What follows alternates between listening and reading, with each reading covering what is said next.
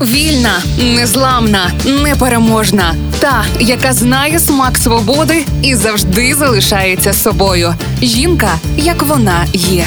Про жінок, які змінили хід історії в програмі Ольги Талипської на Радіо Перше. Перше в Україні в листопаді 23-го року Українка очолила чоловічу команду з футболу. Ія Андрущак, екс-гравчиня жіночої ворскли та національної збірної України. Нині тренер чоловічої команди цього клубу Ворскла Ю-19. Вона тренуватиме юнаків полтавської ворскли віком до 19 років. Ія Андрущак у футболі з 14 років починала у Хмельницькій спортивній школі номер 1 у 16 вже грала у Чернігівській легенді на Кубку України і забила два м'ячі. З тих пір здобула чимало титулів і нагород. Грала за різні команди, має А диплом УЄФА.